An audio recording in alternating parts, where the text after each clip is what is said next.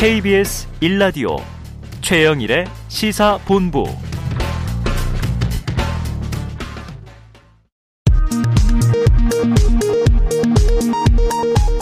이 시각 라디오 정보센터 뉴스입니다. 더불어민주당 이재명 대선 후보는 코로나 민심을 달래기 위한 민생 정책 행보를 이어갔습니다. 이 후보는 오늘 여의도 당사에서 기자회견을 열고 소상공인 자영업자 관련 7대 공약을 발표합니다. 국민의힘 윤석열 대선 후보는 6.25 전쟁과 베트남 전쟁에 참전했던 국가 유공자의 수당을 두 배로 인상하겠다고 공약했습니다. 또한 군복무를 영예로운 일로 만들기 위해 노력하겠다고 밝혔습니다. 정부가 오늘 2022년 경제 정책 방향을 발표합니다. 2022년 경제 정책 방향에는 코로나19 피해 복구와 미래 성장 동력 확보를 위한 정부의 정책 구상이 담길 예정입니다. 내년 1월부터 적용되는 내년도 1분기 전기요금이 동결됩니다. 정부와 한국전력은 내년 1분기 최종 연료비 조정 단가를 올해 4분기와 동일하게 적용하기로 했다고 오늘 발표했습니다. 방역당국이 3차 접종률이 높아지면서 고령층 확진자 비율이 줄고 있다고 밝혔습니다. 오늘 0시 기준 60세 이상 인구의 3차 접종률은 56.7%로 집계됐습니다. 지금까지 라디오 정보센터 조진주였습니다.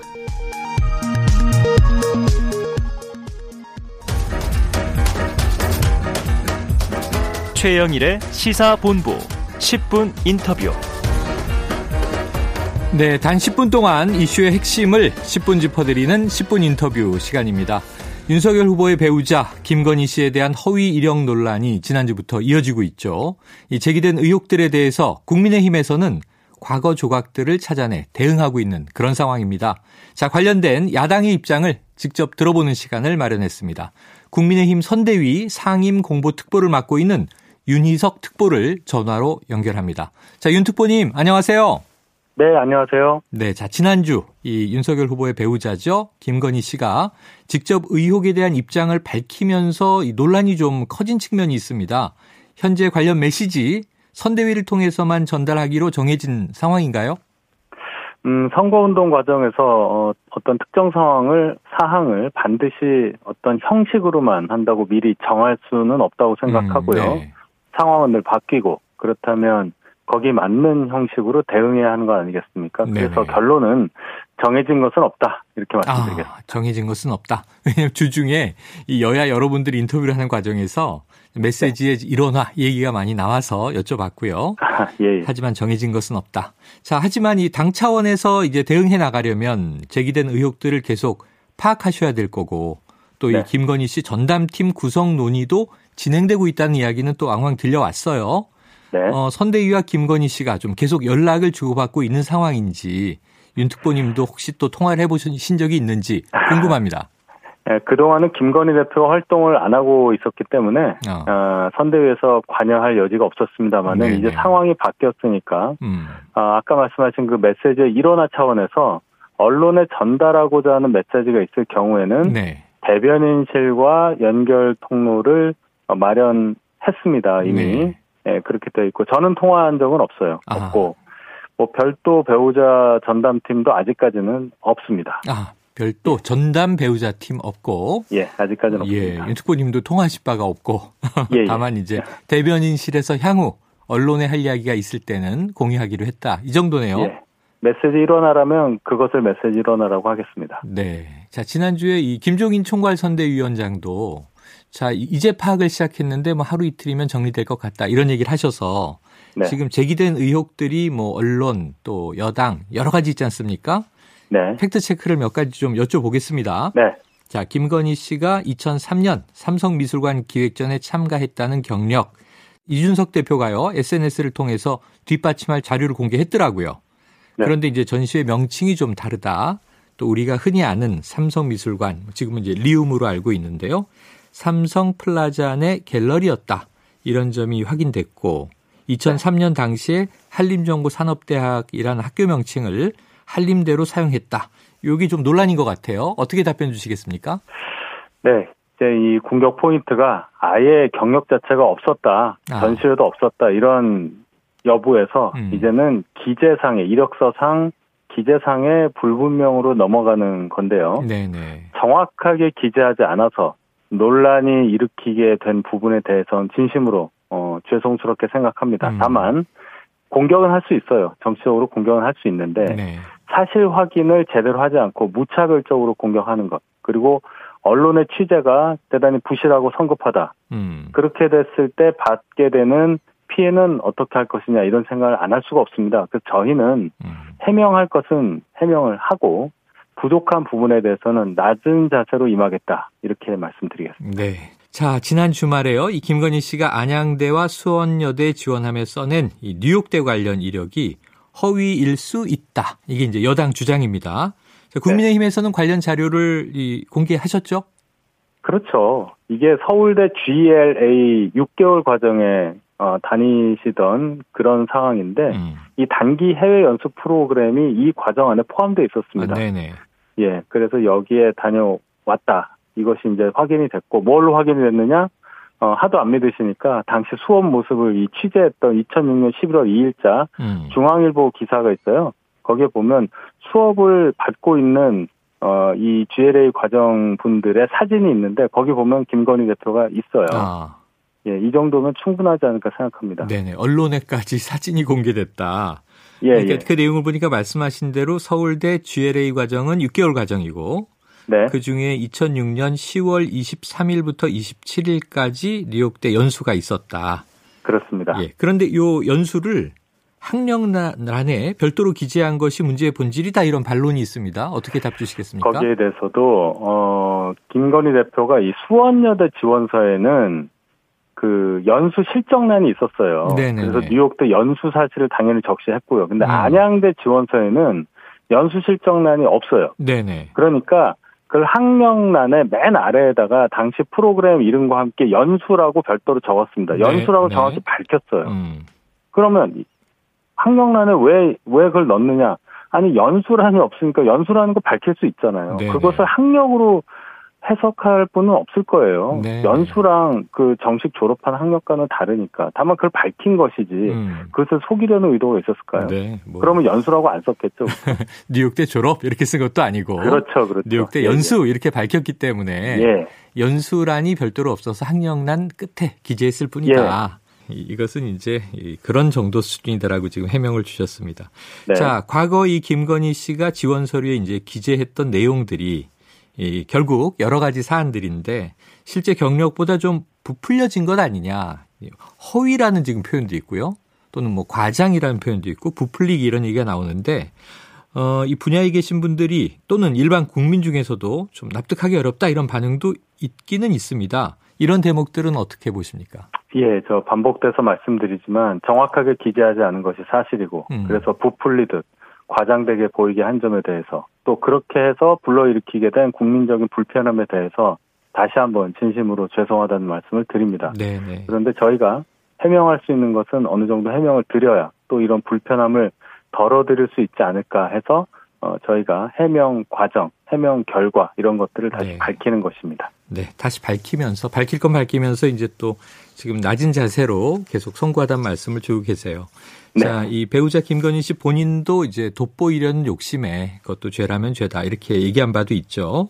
네. 자, 의혹을 모두 인정하는 것은 이제 아닌 입장으로 보여집니다. 윤석열 후보와 배우자인 김건희 씨. 하지만 이제 이 두 분 모두 사과 뜻을 또 밝혔는데 충분하다고 보시는지 추가적인 사과 가능성은 남아 있습니까?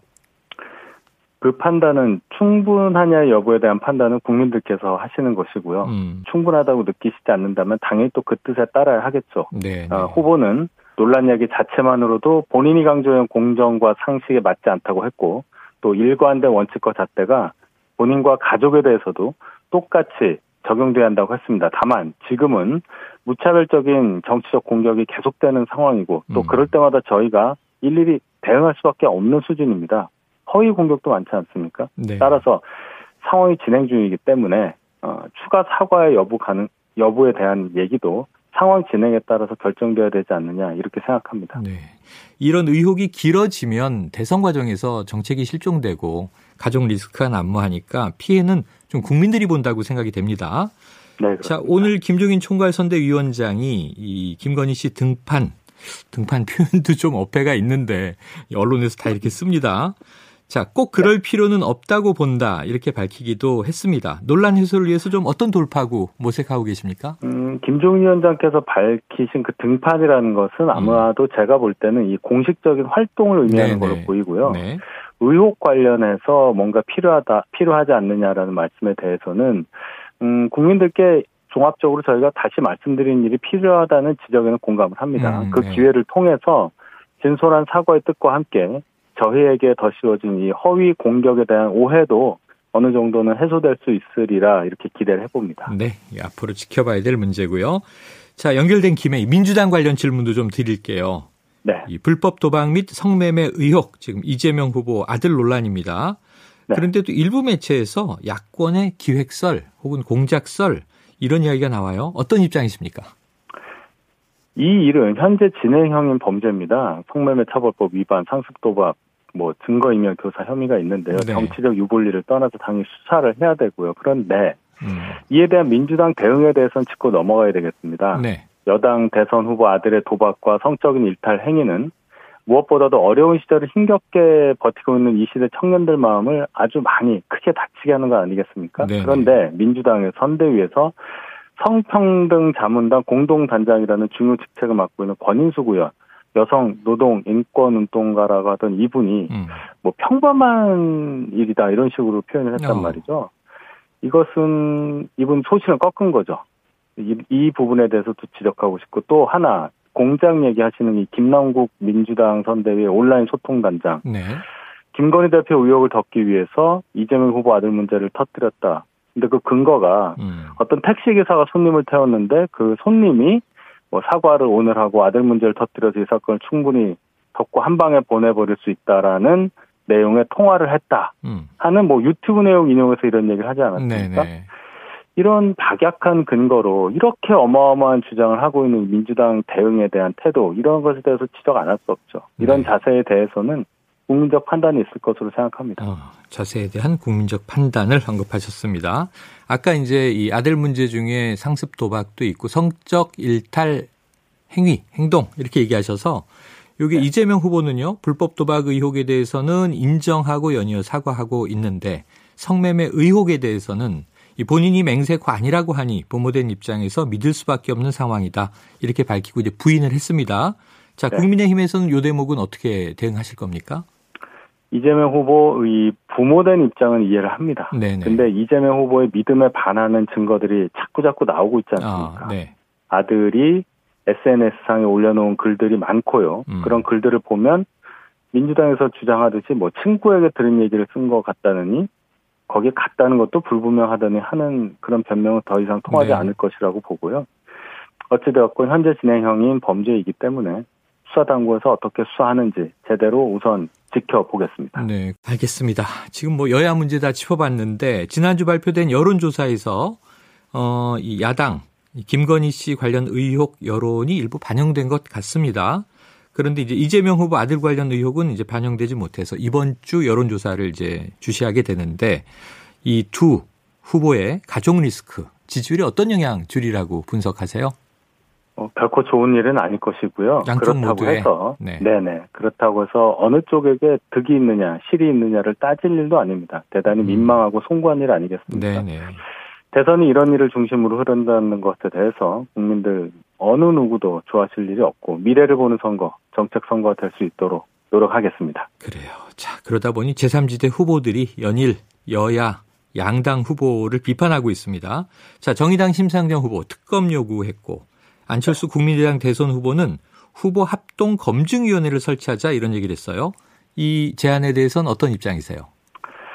안철수 후보의 얘기에 대해서 말씀을 드리면 선거 과정이라는 것 자체가 후보들에 대한 국민들의 검증 과정입니다. 네. 국민들이 판단하는 거죠. 근데 정당이 후보를 내는 과정이라면 뭐 있을 수 있는 얘기지만 네. 이미 후보를 내지 않았습니까? 음. 그래서 후보를 띄는 사람에 대해서 뭐 어떤 검증위원회를 둔다는 것은 국민들이 판단을 하기도 전에 누군가가 그 판단에 개입한다는 해석이 가능하죠. 네. 부정적으로 생각합니다. 아, 부정적이다. 자, 윤특권 연결된 김에 제가 하나만 마지막으로 여쭤볼게요. 예, 예, 예. 이 뉴스가 오늘 정말 좀 놀란 뉴스입니다. 네. 자, 신지혜 전 한국여성정치 네트워크 대표가 국민의힘 선대위에 새시대 예, 예. 준비위원회 수석 부위원장 자리로 전격 합류했잖아요. 네네. 아, 그동안 이제 이 페미니즘하고 젠더 갈등과 관련해서 이준석 대표가 상당히 좀 각을 세우기도 했고요.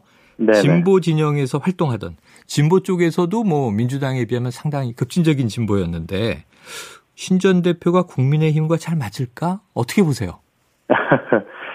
어, 신지혜 대표가 어, 대단한 결단을 했다고 보고요. 네. 또그 신지혜 대표를 영입하는 데 성공한 선대위의 역량도 평가를 받아야 된다고 생각합니다. 네네.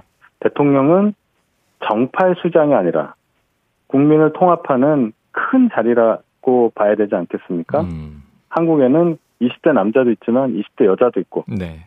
사회 계층은 다양한 겁니다. 그런 차원에서 국민을 통합하겠다는 어떤 가치를 위해서 신재 대표의 어, 영입은 대단히 큰 의미가 있다 이렇게 생각합니다. 네, 긍정적인 큰 의미로 해석해 주신 걸로 이해가 됩니다. 앞으로 또 지켜봐야 되겠죠. 자, 네. 윤특권님 오늘 말씀 여기까지 하죠. 고맙습니다. 네, 감사합니다. 예, 지금까지 국민의힘 선대위 윤희석 상임공보특보와 이야기 나눴습니다.